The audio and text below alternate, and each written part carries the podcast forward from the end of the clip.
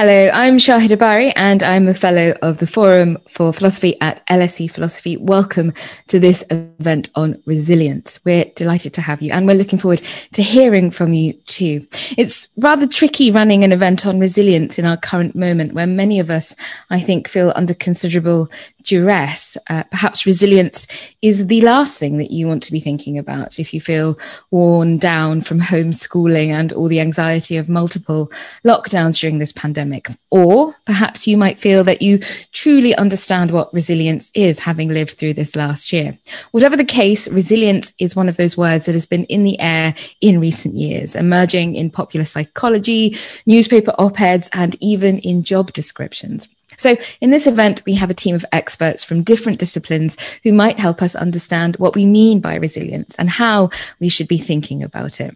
We'll be talking together for about 45 minutes and then we'll hand over to you for questions. If you have a question, please do type them into the Q&A box just underneath our screen as we go along and they'll get sent to me and I'll do my best to pose them to our panel on your behalf. So let me introduce you to our panel. David Bather Woods. David is a senior teaching fellow in the Department of Philosophy at Warwick University. His research focuses on the 19th century German philosopher Arthur Schopenhauer, especially his pessimism and his moral and political philosophy. And he's written widely about Schopenhauer in relationship to ideas of happiness, compassion, and boredom. David oh. Westley. Hello. Hello, David. David Westley is the head of psychology at Middlesex University. He has specialist interests in counseling and psychological therapies and the psychology of mental health. And he's written widely on creativity and psychopathology, startle reaction and immersive training systems for emergency response. I don't know what those are, but I'm very keen to find out. Hello, David. Hello. And Mark Neocleous is a professor in the critique of political economy at Brunel University in their Department of Social and Political Sciences. His interests are in political thought and political imagination, especially concerning bodies, monstrosity, subjectivity, and death. Hi, Mark. Hello and Serene Khader. She's the Jay Newman Professor in Philosophy of Culture at City University of New York, and her interests lie in classical philosophy, feminist philosophy and global politics. And she is currently writing about women's empowerment and transnational feminist ethics. Hello, Serene. Hi, Shahida. Hello, everyone. Welcome. Okay, that's a, a, long introduction. There's so many of us, but let's get started. I want to start with you, David Bather Woods, if I can. Where and how do ideas of re- resilience emerge in the philosophical traditions that you research? So I think when thinking of what we mean by resilience now, um, many people will think of the Stoic school of philosophy as a good starting point. So the Stoics were, well, active in for five centuries, just in the first couple of centuries at the end, um, at the beginning of the um, Christian era.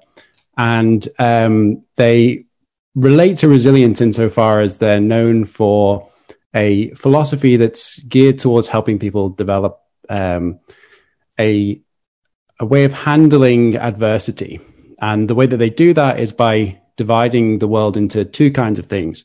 First, the things that are up to us, the things that are within our control, which is more or less everything that's external to us. That those are the things that are sorry that, that are not up to us, and the things that are really up to us, which are our our judgments and our responses to those things. And the thought is that nothing is good and bad in itself, but it's our judgments and our responses that create the kinds of unnecessary suffering and anxiety. And if we can think of the external things in the correct way, we can we can save ourselves quite a lot of anguish. So that's um, perhaps could be thought of as a kind of resilience insofar as it's about dealing with misfortune and adversity when it comes. Now, um, there are lots of objections we could raise about Stoicism and, and, the philosopher who I study, Schopenhauer, had a few of them. Um, one of them relates to the pessimism you mentioned when you introduced me. Schopenhauer, I mean, these Greek schools were after a, a good life, uh, which they usually thought of as some kind of happy life. And Schopenhauer doesn't think there's such a thing as a good life. He certainly doesn't think there's such a thing as a happy life overall. So he, he almost thinks that these schools are starting off from a contradiction in terms, that they're aspiring to something that, that, that can't be achieved, even with this kind of um, self control that the Stoics think of. Um, but that's the schools, these kind of Hellenistic schools, these Greek schools in general. One of the more specific criticisms of Stoicism that Schopenhauer has is that the Stoic kind of wants to have things um, without wanting to have them, wants to have a kind of detachment from things so that if it loses some of these external things like health or, or wealth, it can carry on unperturbed. And apart from the fact that that might not be even considered resilience, resilience might be not being unperturbed or being able to recuperate when we have been perturbed. Um, Schopenhauer thinks that that's not really psychologically possible. Once we start to take pleasure in life and the world, if, if we can at all, um, we start to become reliant on it. He, he, he, seems to think actually that it's not that stoicism's too extreme, it's that it's too moderate. that there's even says there's no middle ground between desire and the negation of desire. And so for him, he prefers kind of uh, ascetic saints rather than stoic sages, people who renounce the world rather than try to find happiness in the world. A better philosopher, if I can mention one more, would be somebody who comes immediately after Schopenhauer, which is uh, Nietzsche. And uh, Nietzsche, like Schopenhauer, believed that we are inevitably going to encounter suffering in life.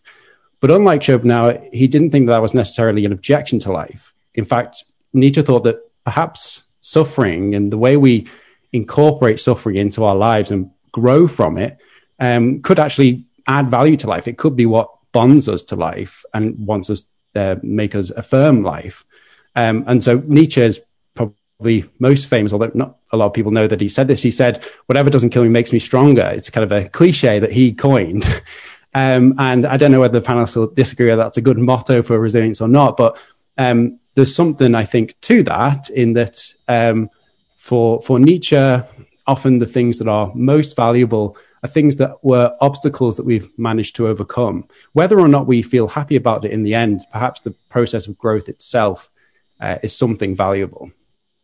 That, that's super helpful to, to hear you outline that. And also, What Doesn't Kill Me Make Me Strong is also the name of a song by Kelly Clarkson, which I didn't realize, obviously stolen from Nietzsche, of course. I mean, I, I, mean that that is a question for all of us, I think, to think about whether that that that that that slogan, that that axiom, is a desirable. What doesn't kill me makes me stronger. But the, the thing I want to ask you about is how realistic the Stoic approach to to life is. Is it is it a fantasy of invulnerability, even when in the neo Stoicism of Nietzsche, or, or, or is it is it a is it a principle, a, a practical principle for life?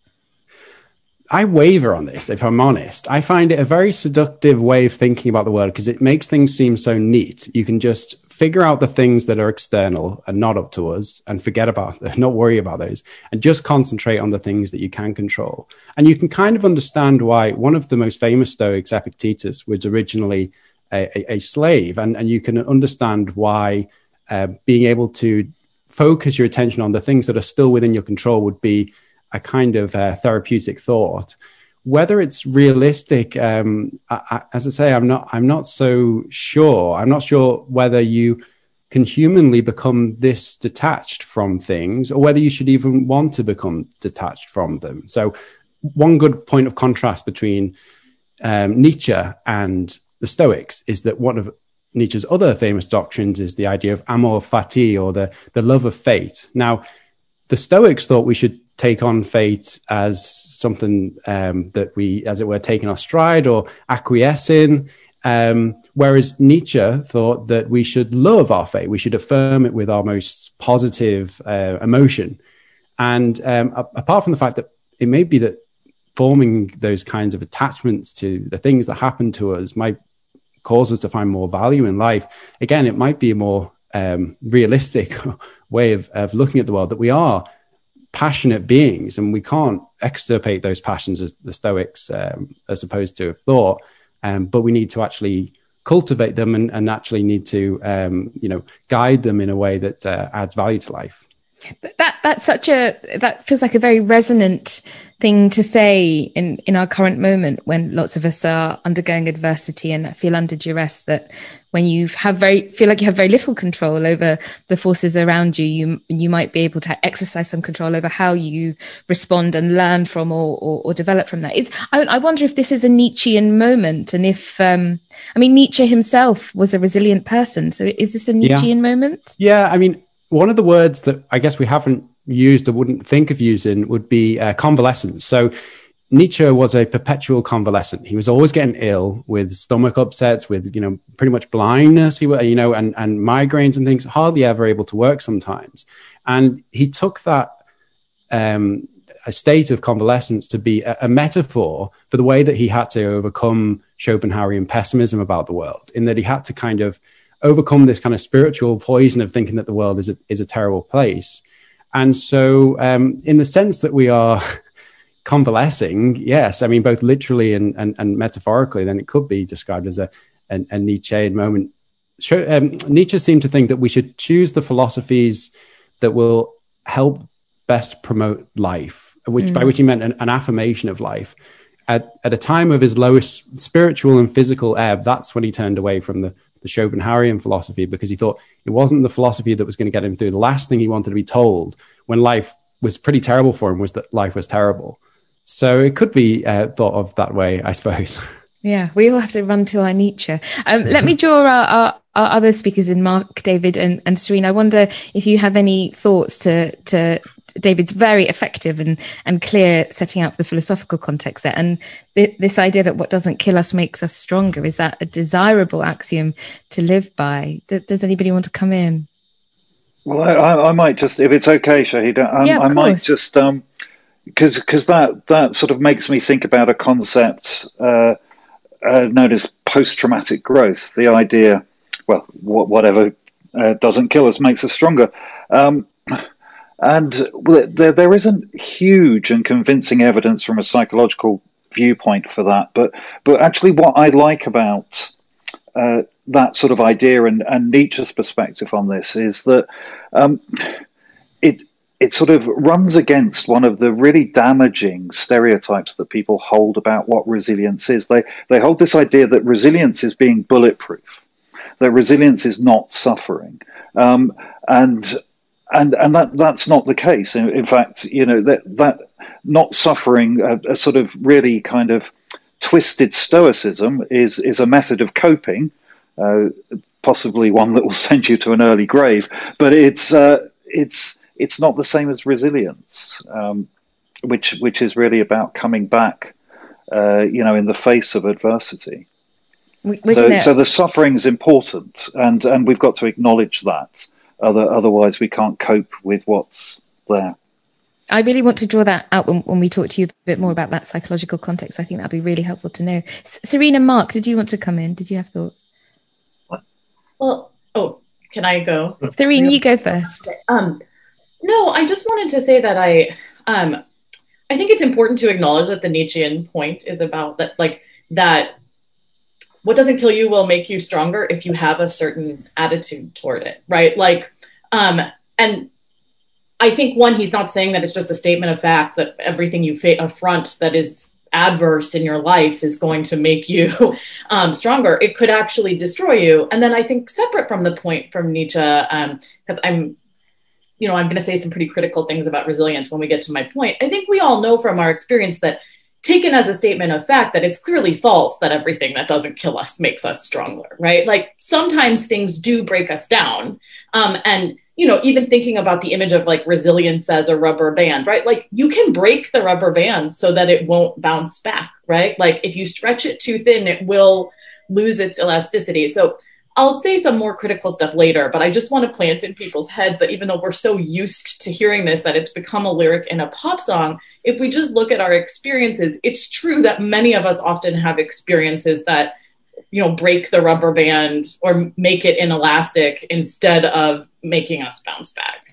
I feel I, like the rubber band is going to come back again and again. And it's one of those metaphors that will last forever. David, quickly, and then I get Mark in. Yeah, very quickly. I would say that um, I think that's true, that it's not empirically true, that um, whatever doesn't kill us makes us stronger. I think that Nietzsche would recognize that distinction too, though. He, at one point in the climax of his genealogy of morality, he says that it's not suffering that human beings um, can't cope with, it's meaningless suffering.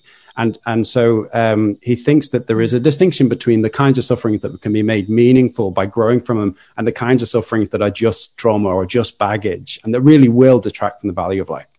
Yeah. Mark, let's draw you in very quickly before I turn to oh, David Westley. Well, just very quickly, I mean, I, am going to make some critical comments about resilience. I guess to, to, think about the, the idea that whatever doesn't kill us makes us stronger. Um, whether or not that's empirically true or not, the the question is, would we want to call? Why would we want to call that resilience? Sounds to me like if we were looking for a word to describe that, it would be resurgence. And I think that's the problem with a lot of resilience discourse is that it wants to attach resilience to every every you know good thing that it encounters. So, oh, it hasn't killed you; it's made you stronger. That's good. That's resilience. Well, maybe it's resurgence. Mm. Um, you know, Anna Tsing at the end of, uh, in her book on the mushroom at the end of the world makes a point that you know when a forest recovers from deforestation, we should be calling it resurgence, not resilience. That's interesting.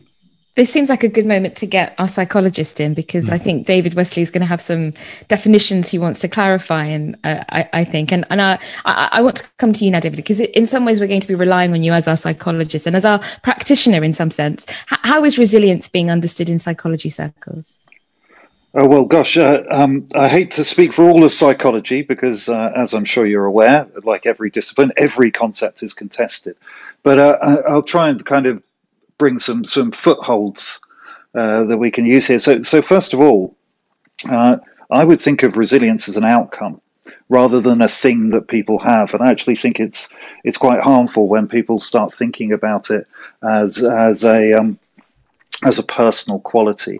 So uh, psychologists started using the words uh, word resilience to to talk about the fact that some people uh, recovered better than expected in you know through traumatic exposure or exposure to chronic stress uh, in some longitudinal studies. So so resilience was tended to be used in that sense, a trajectory of recovery, and that's why I'm interested in it because I, I think that studying when people do better than uh, we could hope for in the context of uh, you know uh, experiencing trauma, uh, being marginalized, depressed uh, under circumstances of cr- chronic stress, uh, tell us something important about how we work to support those individuals.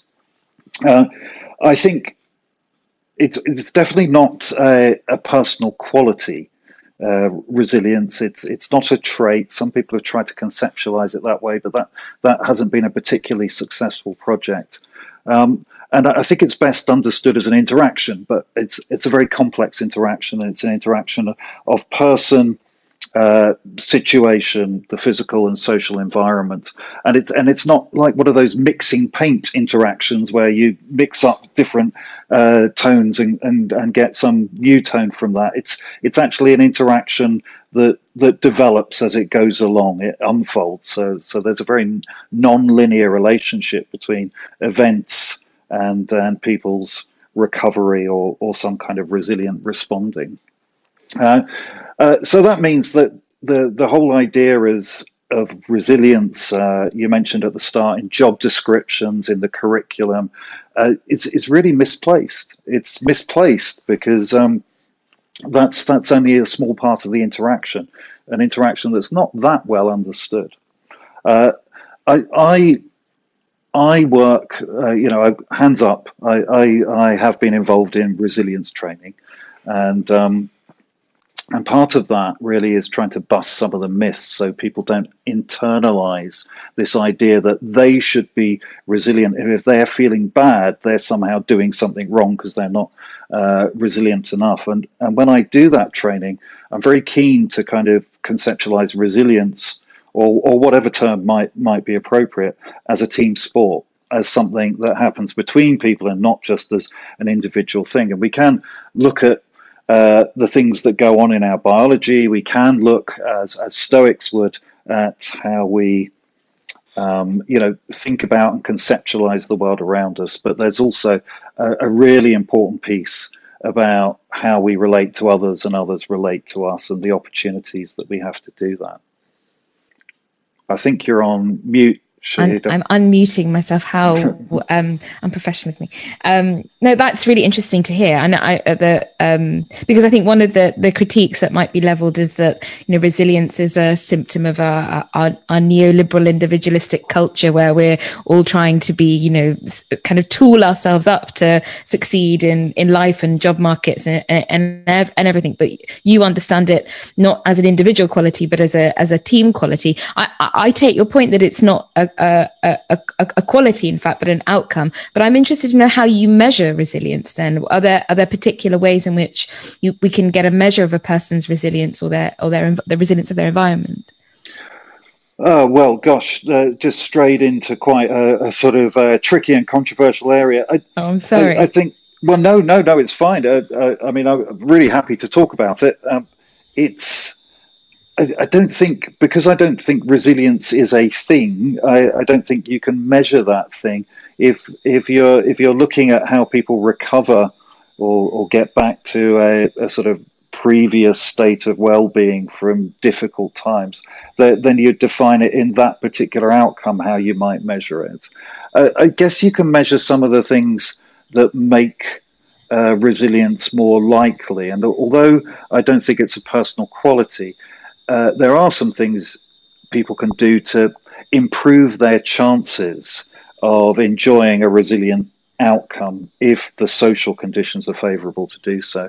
Uh, so you could measure things like um, uh, responsiveness of the nervous system, if you want to look at it at a, a physiological level, or you could um, uh, you could look at uh, more sort of uh, conceptual measures, things like optimism, that that kind of stuff, or you could even look at how people feel about uh, the amount of social support that they have available to them.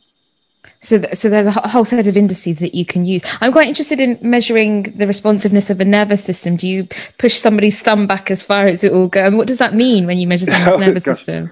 Right. Oh well, yes. Uh, so, so what what I'm talking about is measuring um, the the functioning of your autonomic nervous system. So, so the autonomic nervous system is is the thing that's responsible for our stress response throughout the body, getting us ready for action, hyping us up. Uh, heart rate starts going, adrenaline gets pumped into the stomach, uh, muscles tense, and all of those things. And uh, and of course that's a very useful thing to be able to do in in in times when we're under demand. But if that goes on for too long, that's harmful. So part of our autonomic nervous system is able to soothe us, calm us down, actually sort of uh, reduce the feeling of of upset and worry throughout the body.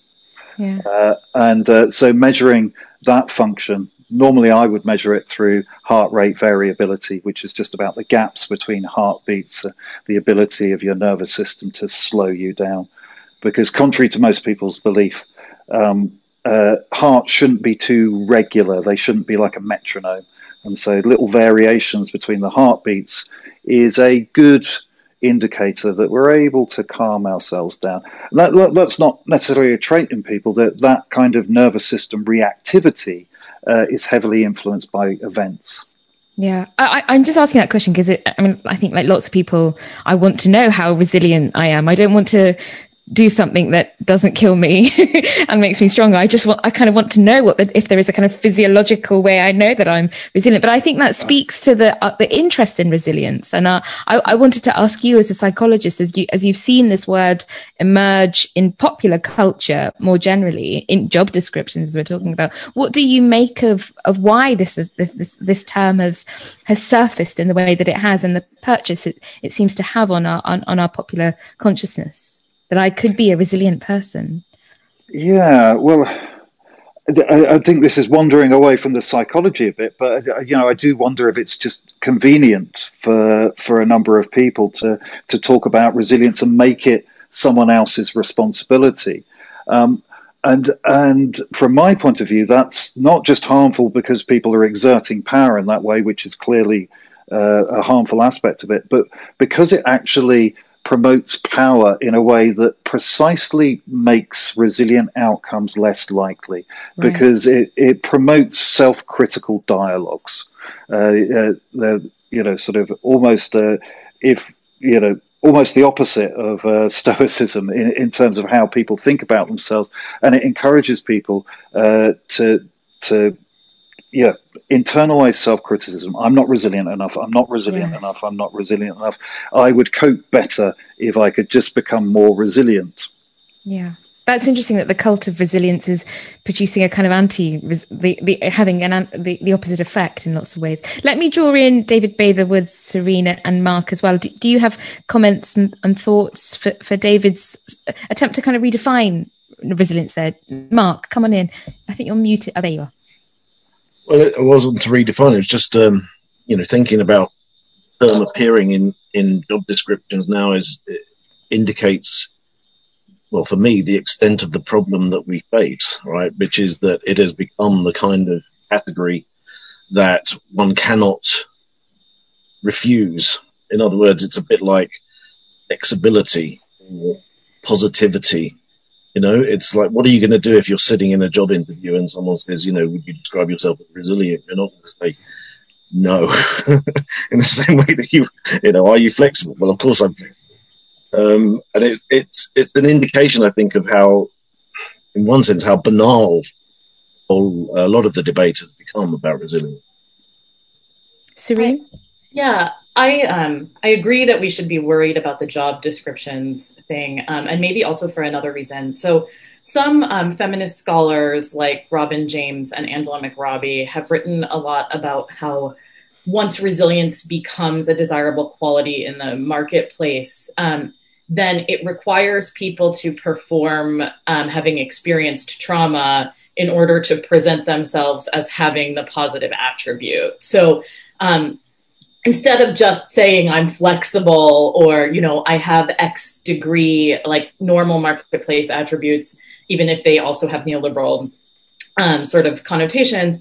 This one, like the structure of resilience, is something very bad has happened to me, and I have been able to come back from that thing. So, proving that you are resilient may often mean having to publicly relive your trauma in front of other people. Um, and that could be harmful to people in a variety of different ways. I mean, one is just the very reliving of the trauma, but also if you're from a group that has experienced trauma for some kind of you know structural reason or maybe even not you may need to package your trauma um, in a way that's palatable to the person who wants to hire you for being resilient so i feel like one example of this that we hear all the time is how refugees craft their narratives um, in order to receive asylum, for example, to present the receiving country as the source of only good things that have happened in their lives and the country that they have left as the source of all the bad things.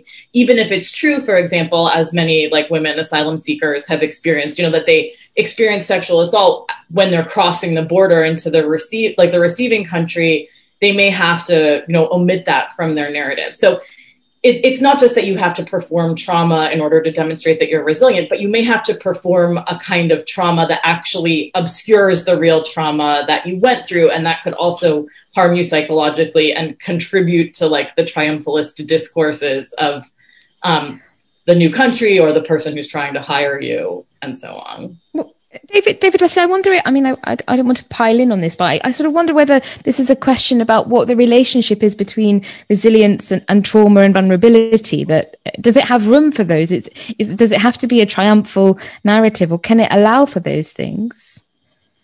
Oh yeah, it's it, it certainly can. I, I mean, I, think that's actually part of the way uh, that I, I I see resilience. It's it's not about I, I, mentioned earlier, not about being bulletproof or, or, putting things in a box, nor should it be about uh, people having to to relive trauma, as as Serene said. I, I, think I think part of the problem is that that when people are using resilience in job descriptions or in the curriculum, they're, they're actually talking about something rather different, which is probably coping with stress. And and so so as Mark suggests, we're using the term resilience everywhere. But that, that's why I'm sort of almost working backwards. I, am interested in, you know, what makes crappy things less crappy. Sorry, I'm sorry. you're allowed. To, but, not Radio okay. Four. You're allowed. um, and uh, uh, because that's that's useful information to have, I guess. Yeah.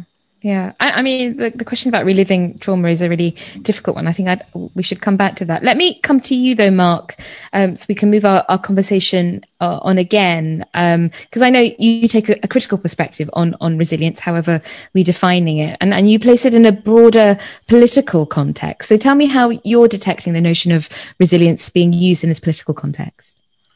Yeah. Okay. Um, well, I think to really get to grips with how resilience is used in the wider political sense, we need to ask a, a kind of broader question first, which is really the kind of question that um, anyone interested in it philosophical should be asking, which is how does an idea come to dominate the intellectual landscape? Because that's clearly what has happened with resilience. And, and I think I, have got a little telling detail here. Um, the British Library Catalogue offers us 14 books with resilience in the title before 1982. Since 1982, there are over there are five and a half thousand books published with resilience in the title, and of those, around about four thousand have been published since 2013. And one of the observations to make about um, the, the earlier books is that the the ones before 82 are really largely about kind of? Ecological systems, uh, the resilience of soil. Okay, whereas now the books are kind of simultaneously deeply political, but also deeply personal. So, as much as we kind of might enjoy ourselves sort of thinking about, you know, the Stoics or Schopenhauer or Nietzsche and, you know, what, whether when they said this, did, are they really talking about resilience? I think, you know, what we need to be doing is asking what on earth has happened in our world to make everyone so obsessed with this idea? Um, and I think, given the historical context of this shift, it's it's difficult not to note two things about this this rapid rise of the resilience agenda. I think the first thing is that it coincides with the rise and intensification of the political project of liberalism, so that we find institutions, financial institutions, government, you know, the World Bank, the IMF are constantly informing us that the, their main aim is the financial, the, the, resilience of the financial systems, and thus the global order of capitalism itself. But the other thing that they're constantly insisting is that the world's population, and in particular the world's poor, have to learn how to be more resilient. In other words, you know, to put it crudely, people in poverty are not meant are not are not should not expect to be helped by having some basic needs satisfied or having their uh, levels of exploitation removed or reduced. But they should be trained to be resilient. They should learn how to be resilient. The second thing is that this rise in resilience coincides with the overwhelming obsession our society now has with. And everywhere we look in the debate about security now, we find the kind of mantra of resilience over and over again. So national security doctrines are now replete with the idea of resilience. And I think what's gone on in, in, in security circles is that is that it, security has become obsessed with or focused on the idea of uh, emergency planning, the idea of having to deal with the next emergency, the disaster to come, the terror that's about to strike us. And so it wants us to be constantly preparing for the next disaster, the next, the next shock, next emergency. And in that way, our kind of personal resilience is expected to be bound up with the resilience of the system as a whole, right? And if you like, the security of the system as a whole. In other words, what I what I think is that resilience is a kind of a, deeply political agenda, in that it kind of it wants to it wants us to be trained, and it wants us to, to go back to David's point, train ourselves um, to be responsible for the shocks to the system that are about to come. And I'm using that term responsible because, in a sense, I think part of the resilience agenda is precisely a responsibilization of of our ability to bounce back from the shocks, to deal with the shocks. In other words, I th- kind of it, it's it's political because the message that we get is that if you can't deal with the world and all of the insecurities it generates, and if if you, you can't cope with the next crisis, then it's your fault for lacking resilience, despite what David has just said about you know not imposing on individuals. So in that sense, I, I kind of you know my position here is that resilience is really it's a pacifying agenda. It's about our pacification. It's designed to make us submit to the very systems that are damaging us and the systems that are kind of making us miserable. Um, and it's it's stopping us thinking about how we might be with others in different ways. I, I hear your skepticism, Mark, but I, am also mindful of David's um, criteria of re- resilience being not individual, but being about a, a community and, and, a, and, a, set of resources, which yeah. which might be more palatable to us than the, the dominant one of resilience at the moment or the, the popular culture idea of resilience. But I, I, I hear your skepticism, and yet I can't help but think, well, why wouldn't I want my financial systems to be robust? Why wouldn't I want my health, global health system to work? I, why wouldn't I want these things to be resilient, these systems to be resilient? Why wouldn't yeah, I want but, that? But what's in, but what's interesting there is that you could, you found it very easy to describe your desires without actually using the category resilience, right? Um, you know, I, I'm, I'm very, you know, one of my, one, one of, person who I regard as possibly my best friend who I've never met and who actually whose name I can't remember. It was the mayor of uh, a small Italian town, Bugliano. Um, and last summer, i.e., the summer of 2020, i.e., in the middle of a pandemic, he announced that the term resilience is banned from its use in town. And people who used it, citizens of Bugliano who used the term resilience, were to be fined 25 euros. and under the notice, as part of the notice he put on the on the town hall uh, notice board, it was citizens should learn how to use a thesaurus. Right. Right. We have a language where we can talk about our needs or desires or wants. Resilience doesn't have to be part of it. Let's get some comments in for for for Mark. Uh, David Bather Woods. Yeah, I, I feel I want to play devil's advocate and say something for folk psychology of still describing people as resilient and that, that being attractive. I, I, I um, even though taking into account, you know, all these psychological reasons why to describe it as an outcome and so on, um, I, I wonder whether, for instance, of course, it would be unjust to make someone be responsible for managing the misery that's been inflicted on them by an unjust system. But um, if I'm to be Schopenhauerian about this, I would say that even if we had a perfectly just system, we may still be miserable. it may just be part of uh, human existence, and it may be therapeutic to think that um, it is we, you know, we can be responsible, we can be with it um, in control of managing our, um, our suffering of that kind, let's say, the kind that hasn't been unjustly forced, foisted on us by, by an unjust system. So, and in those senses, I feel like, um, you know, with all the reasons for accepting that, um, that we should think of resilience as a outcome when studying it, I can see why people would be still remain attracted uh, to the idea that resilience is something they can cultivate as a personal trait and virtue, and resilience is um, um, so a way of being in control. I mean, I can see that it wouldn't just be attractive in reference to somebody else's ends, but in, in terms of our own ends. I, I'm, feels like it's going to be an unpopular opinion, but I'm just playing devil's advocate there. No, I, I can see that. I can see the attractions too. And I imagine our, some of our listeners and, and, viewers might feel the same. But I want to move the conversation on yet again um, before we turn to the audience. Um, we started, Serene, with a circle of Stoic philosophers and, and Schopenhauer and Nietzsche. and we keep widening the lens and we'll do so again with you. So tell me how ideas of resilience are being used in international development contexts.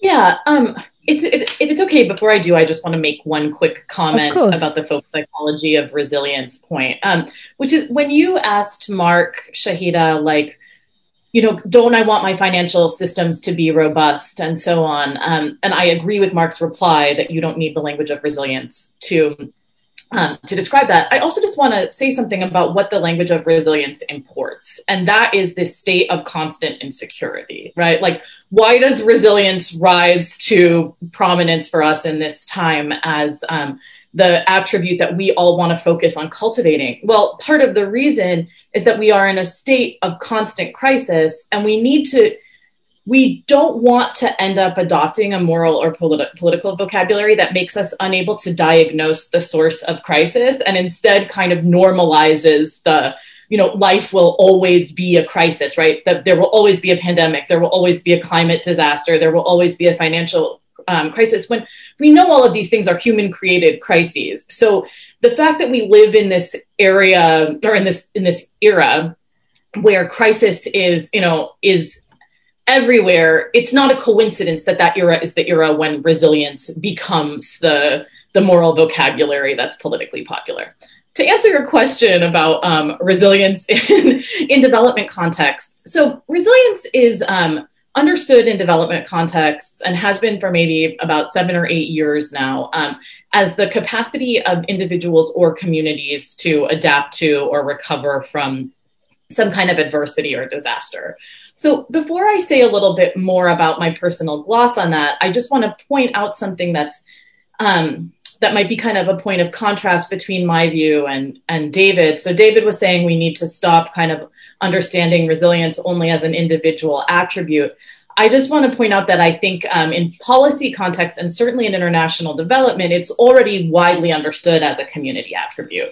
And then, kind of the dark side of the story that I want to tell is that making it into a community attribute doesn't stop it from hurting people. So, um, one of the um, the things that so the main not I mean there are many stories like this you can tell, but one of the main funds of resilience in impoverished communities is effectively women's unpaid labor. And there has been a conversation about this going on um, kind of since the structural adjustment programs of the 1980s. Um, if you don't know what those are, um, you can go look them up. But the short version is that um, uh, in you know in the post-war era, um, and especially in like starting in the 1970s and 80s, um, international development institutions basically imposed very severe austerity measures on the poor countries um, who had become highly indebted to private banks. They basically said, "We'll bail you." Um, out of your debt to these private banks if um, you agree to these austerity conditions on your loans. So basically, you know, as one might often expect from austerity conditions, um, there were big cuts to social services um, as a result. And in the starting in the 1980s, there starts to be this great ob- observation in development contexts that about what was then called survival, which basically said, oh, that women had this incredible power to um, fill the gaps that were left by cuts in social spending. So to make it really concrete, right? Like you cut your health care, it's not like people stop getting sick. Um, somebody has to take care of the sick people. Um, the people who are socially assigned to be caregivers are women. And so I think part of what got noted in that historical time was oh, look, um, societies have these untapped funds of resilience for society. But what are those untapped funds? It's the labor of women. Um, and basically, I think this discourse gets echoed. So they call, but crazily, kind of, they called this women's empowerment, right? Like this. The idea was, oh, now women can make up for all of these deficits in social spending and that's why it like will empower them for us to make us do that work more.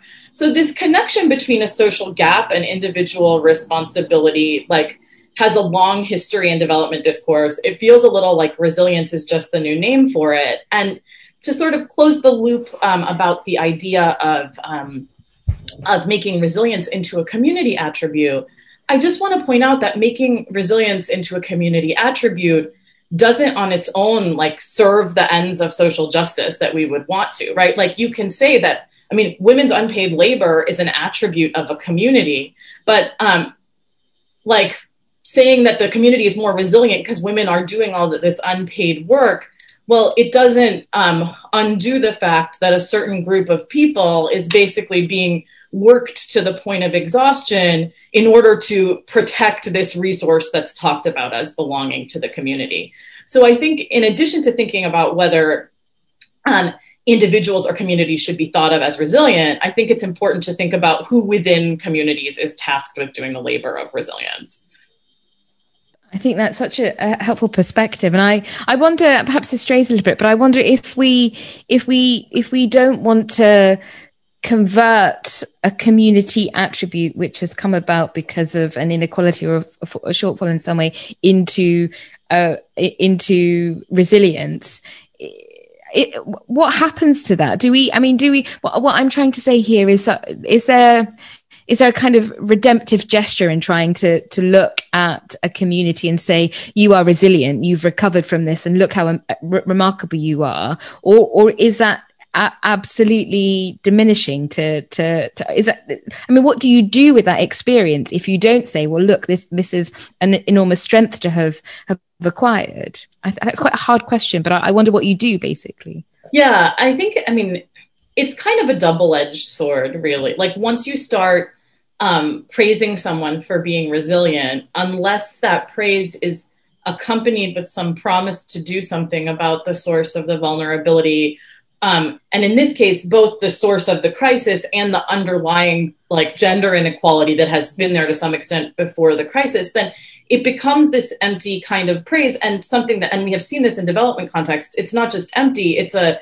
to go to Mark's uh, word that Mark used, right? Like it's a form of responsibilizing praise, right? Like you are so great because you are so resilient. Yeah. Like keep up the good work. um, of course, um, and none of this is to deny, and I think this is a point that Mark and um, David Westley have made, or not Mark, that, that both Davids have made actually, that like under non ideal conditions, look, you might need to be resilient in order to get by. But making resilience the main goal of development policy um, is clearly missing some some other important moral goals and shifting responsibility both onto individuals and to yeah. members of vulnerable groups. Yeah, we're, we're going that, that's incredibly interesting. I'm learning so much. Uh, we're going to head to the audience questions in a moment, and I'm going to remind the audience that they can enter their questions in the Q and A section of the screen, and they'll be fed to me. We've got loads of questions, so that's really wonderful. But just, I think to to pick up on this idea of resilience as a marketable attribute, which has come up a, f- a few times. I wonder what we do about that has are we are we i mean are, are we entirely skeptical uh, that resilience has been co-opted as a marketable attribute in workplaces in international development or, or or is there something that we can hold on to with with, with an idea of resilience here? I mean, David Westley, you're the obvious person to come to here about resilience becoming a marketable attribute. Can we redeem it? I'm asking, really. Um, I think so, and in a particular way, and it, it relates to Serene's uh, uh, uh, critique of um, the the resilience concept in communities and where that comes from. Uh, because uh, one of the things I should have said, it's not a property of the individual. It's not a property of communities either. It's it's what the, the transactions uh, between individuals and uh, communities and other meaningful social structures that they they belong to. So so for for me, uh, re- resilience and we, we might need to find another word because resilience is everyone hates just it. Gone. yes, but but um, uh, re- resilience is if, if, we want to help people uh, enjoy um, resilient outcomes, then then it's it's about setting helpful, constructive, socially just rules for those transactions between individuals and communities, and and and I think that is a place for intervention, and and there there are examples of that. Yeah, Mark, can I get you to come in here? Because I, I know you've been thinking about the marketization of resilience, and this causes you a headache too. Um, actually, no, it doesn't cause me a headache. No? It makes me tut a lot, but that's a different thing.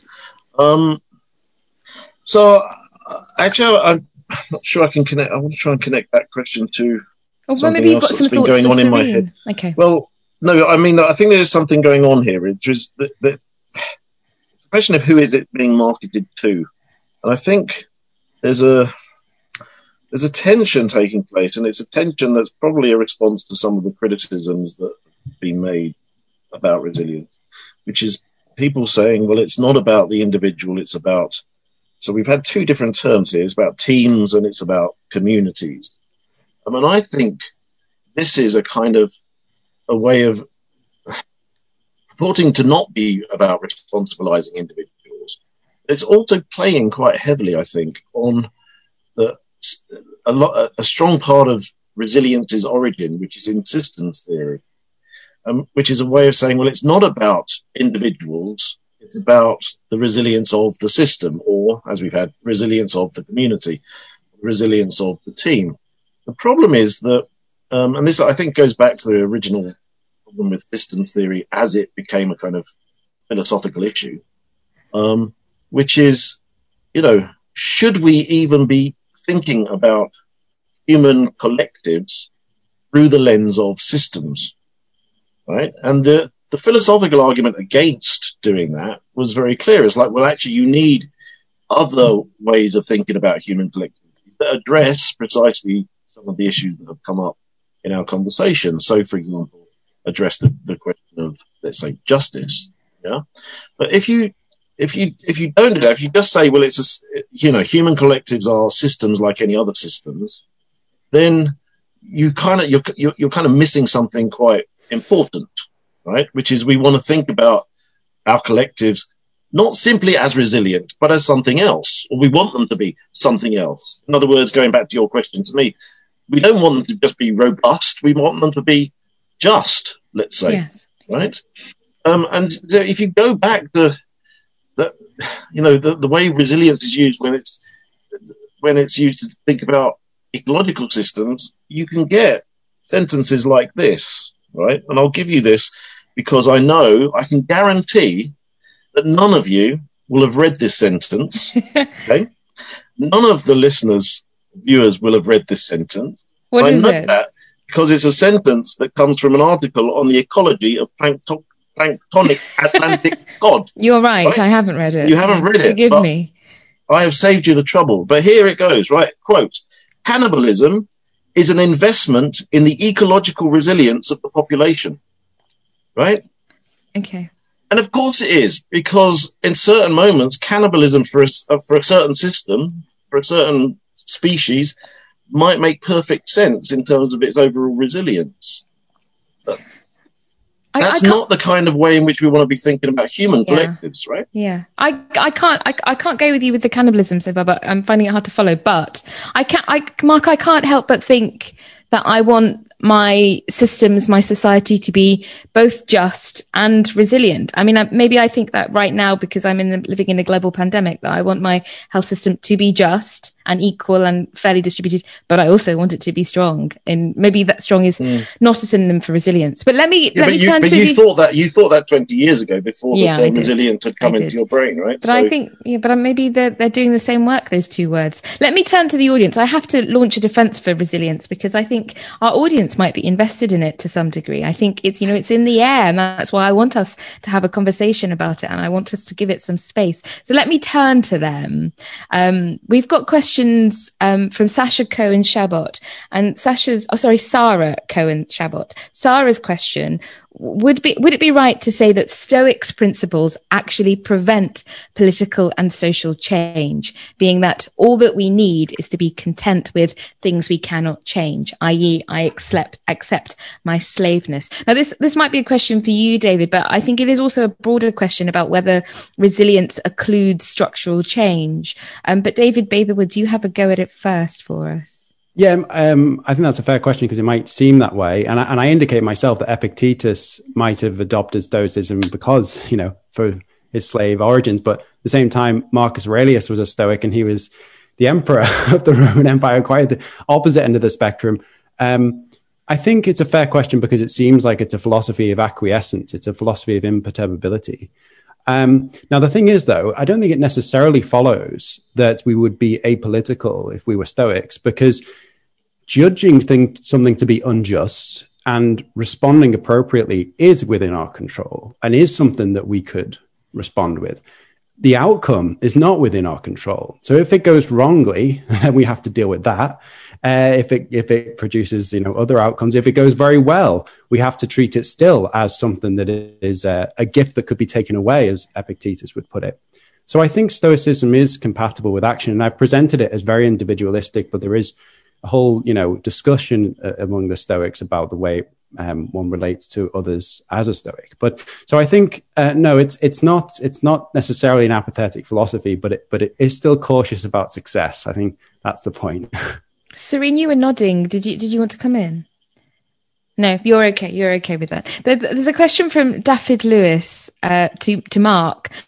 Has the rise of resilience in politics come about due to the increased issues? Um, I think this is to everybody: climate change, biodiversity loss, overpopulation facing humanity. So, is that what accounts for for for, for resilience? Uh, uh, our, our, ecological crisis. Mark, did you want to have a go, or does anybody want to have a go? Um, I don't. I don't think it has that that, that single origin in, in that sense. But I do think there's an interesting history in relation to the way in which ecosystems work thought about in terms of resilience.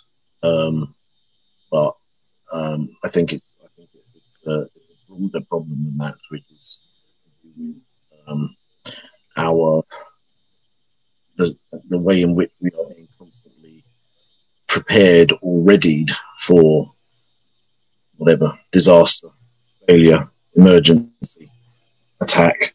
Mm. Um, and I think that tells us that's what that's what is quite telling about our, our contemporary world. Mm. David Westley, can I ask you about this? Just because I'm I'm wondering whether when you m- meet with patients or, or, or with the with, with pe- or, your clients, are you uh, are they are they thinking about their their trauma, their suffering in that context and in a kind in a broader context beyond their individual situations about about the ecological crisis, for instance? Uh, well, I, I, I, don't do uh, therapy work with, with individual clients. I, I do work with uh, groups and sometimes individuals uh, in relation to, to resilience type stuff. Um, your specific question about people sort of worrying about broader uh, social, uh, broader issues facing humanity, well, I, I, guess it's possible that that would um, the, the, those issues could um, increase anyone's anxiety or stress. I, I, wouldn't necessarily see it as something that was challenging people's resilience as an extra burden, uh, particularly. Let's move on to the next question. This is from Santos yeah, I'm sorry, I'm going to mispronounce your name, Santos Vasco. I, I mispronounced your middle name. I'm not. I'm not going to try it. Can we? Can we think about resilience in terms of society in general, and specifically to social or, or health systems? I mean, that seems like a particularly pertinent question right now. And Serene, I wonder if I can come to you about this. Can we think about resilience in terms of society in general, and specifically to social or health systems? And is there a, is there a, a, a global perspective here? Yeah, um, I think we definitely can think about resilience in relation to um, global health systems. I think, and um, country level ones too. I think that the way that um, you would do it would be to think about how um, you know the ability of individuals to res- and communities to respond to crisis depends partly on what kinds of investments in their health are made um, I'm not 100% sure that, like, you know, as people have seen, I'm not 100% sure that that's how we should be thinking about it. I think we could think about it that way. I think if we do think about it that way, then I would, um, I would urge an approach that um, thinks about um, the inequalities and resilience that are expected from different groups of people. So a more justice oriented, um, resilience based approach to health would look at like who is doing the work of propping society up in times of crisis and like do those people then need special investments in their mm. um, healthcare and well-being and i think it would also um, but i think beyond that not so there was one project that i um, liked and looked at for example a development project that focused on um, women who were political change makers um, in local communities and they were often um, vulnerable to a lot of violence as a result of speaking out about the issues that they were speaking out on. Um, the the intervention that I thought was really interesting um, was doing work to um, you know provide mental health support basically for these women in poor countries who were essentially experiencing threats of death and you know and physical loss of safety all the time. But until then, development institutions had just been like, oh, we'll empower them to do that work without seeing the, that that work also produced vulnerability that um, needed mm. some kind of social support. So I would just say like a justice oriented way to do resilience um, in a health systems setting would focus on um, bringing resources to people who are doing the labor that holds society together. And then I would say that it can't stop there. I mean, we have to look at the underlying health inequities and, and social inequities that make that the case. Um, yeah. So it's not just about keeping propping up the woman to do all of the work that keeps society going. Like we need to look at the um, at the distribution of that work and allocate healthcare in a way that does that. So, in the particular case of healthcare in the global south, we might start by um, stop, you know, by making bigger um, investments in public health infrastructure, so women have to make up with um, make up with it less frequently with unpaid labor. Yeah. That that makes such sense to me that you know just because you're coping in in tremendously adverse situations does not mean you will cope forever. It means precisely that one should target your their resources, your resources at that source. That the, the resilience isn't the end game; it's uh, the, maybe the beginning of a conversation. But I wonder just a quick question before I go back to the audience: that whether in your in your work you're finding that that term resilience is including terms like vulnerability. Has it has it is vulnerability falling out of the conversation? Yeah, absolutely. And I mean, in one of your um, kind of notes about what you might ask us, Shahidha, you were saying like, is there another word we could use? Yeah. And to me, I mean, I think we should talk about reducing vulnerability. And one of the things that, I mean, and of course, and I think this is where, you know, points like um, David um, Bather Woods's make more sense. Of course, like we can't remove vulnerability from the human condition, right? Like all of us will have our heart broken at some time. I mean, like I'm not saying that that type of vulnerability should be removed. On the other hand, um, we need to talk about like reducing people's vulnerability to extreme poverty to climate disaster to sexual assault. We have to talk about reducing those vulnerabilities. And what I don't like about the term, or one of the things I don't like about the term resilience, which, and I've lodged similar critiques of the term empowerment in my own work, is that it suggests that the solution um, is um, is to be found in the individual, right? Like the difference between talking about just vulnerability, um, or I mean, if you don't want to talk about the individual, the community affected, right? Like if we just talk about vulnerability, then it's open ended what kinds of strategies we might use to reduce that vulnerability, including for like the case of the of the poor in the global south. Well, one thing we could do to reduce their vulnerability is to change the structure of the global economy. But if we just talk about resilience as the solution to their vulnerability, then it starts to look a lot more like they should be like it's fait accompli that this type of vulnerability is going to continue and they should be doing something um, to stop themselves from being so vulnerable or refuse yeah. or to like reduce the effects of the vulnerability. Yeah. Um, we've got a question from Ivo Jakobski. I'm so sorry if I'm butchering people's names. Um, it's for you, David. But I, David, I also want to ask you, David Westley, about about the place of vulnerability in, in resilience practice. Um, uh, this is a question for David Westley. Thank you for your insights. What further reading or training would you advise for somebody who would like to use the concept of resilience in interaction within a team or in a workplace context? So, is there further reading that might expand their understanding of resilience? Well, I, I, wouldn't read anything that's got resilience in the title for, for, reasons that we, we've all been uh, discussing. Uh, uh, as soon as I heard that, I, I was thinking about well, um, I, I, think uh, uh, introducing uh, the idea of compassion into workplace contexts is is a really good way of linking the individual to the group and not placing resilience in in either place, especially. Um, and just off the top of my head, there's um, a compassionate workplace toolkit that was done by um, the National Forum on Health and Wellbeing uh, a few years ago now.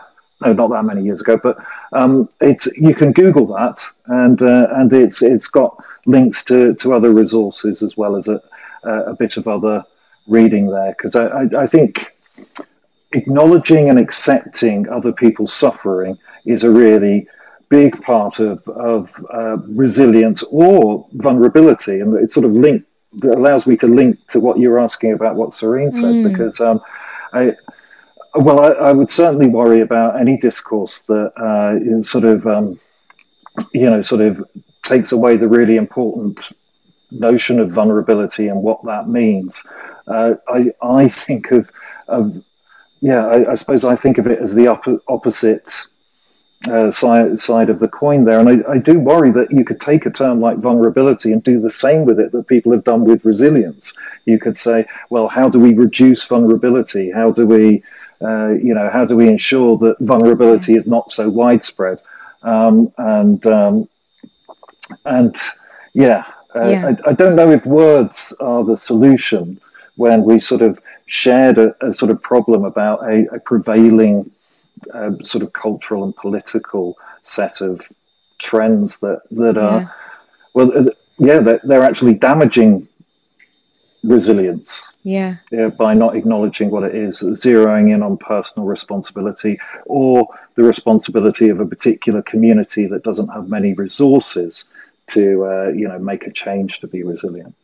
Yes, I think I could see exactly the same, also very similar problems with the, the vulnerability argument when, when, vulnerability becomes a form of um, uh, it becomes it becomes a very reductive way of, of, thinking about people's agency or lack thereof. David Bather Woods, you were nodding vigorously while David Westley was talking there, and I wondered if oh, you were you thinking Nietzsche would hate a term coming oh, becoming yeah, well, a buzzword like that. Yes. No, it's I was nodding because um, my my Schopenhauerian ears pricked up with the mention of compassion. Oh.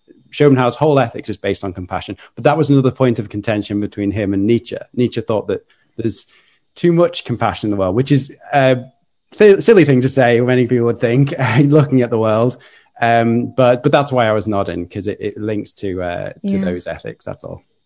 Yeah, that, that's that's very interesting actually. There's a question from Alfonso Diaz, which I'm going to paraphrase a little bit, but it's a very intriguing one, and I'd be interested to hear what you think. Uh, are, first world dwellers, bearing in mind all, all, of our caveats about what resilience is and how, uh, how all the problems we have with it, but are first world dwellers less resilient than their so-called third world counterparts, given their bland life for three or four generations? Is this a problem that we now see in the reaction or lack thereof to COVID and mask wearing? And so, I mean, I think this is a very interesting question that, you know, part, part of the conversation at the moment is whether um, the Western world in some way has been incapable of responding, whereas people who've had to deal with Ebola and other things are much more expert at and resilient, maybe even in dealing with a pandemic. So, is there a difference between the resilience of the first world and the resilience of the so-called third world or the global south? What do you think? It's a tricky question, that one.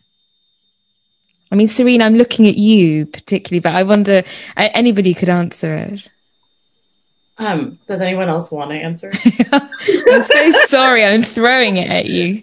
um, I mean, I had a couple of different thoughts there. I mean, on one hand, it's obvious that people, you know, the poor in the global south have had to be more resilient across the board, right? Like you face a lot of adverse. I mean, poverty brings about a lot of adversity. Um, and surely people build up survival strategies to deal with it. On the other hand, I don't think that we should be sanguine about um, how the global south has um, dealt with COVID, for example. Um, it's pretty clear, for example, that, you know, the death rates are extremely high in countries that are poor and with poor healthcare infrastructure.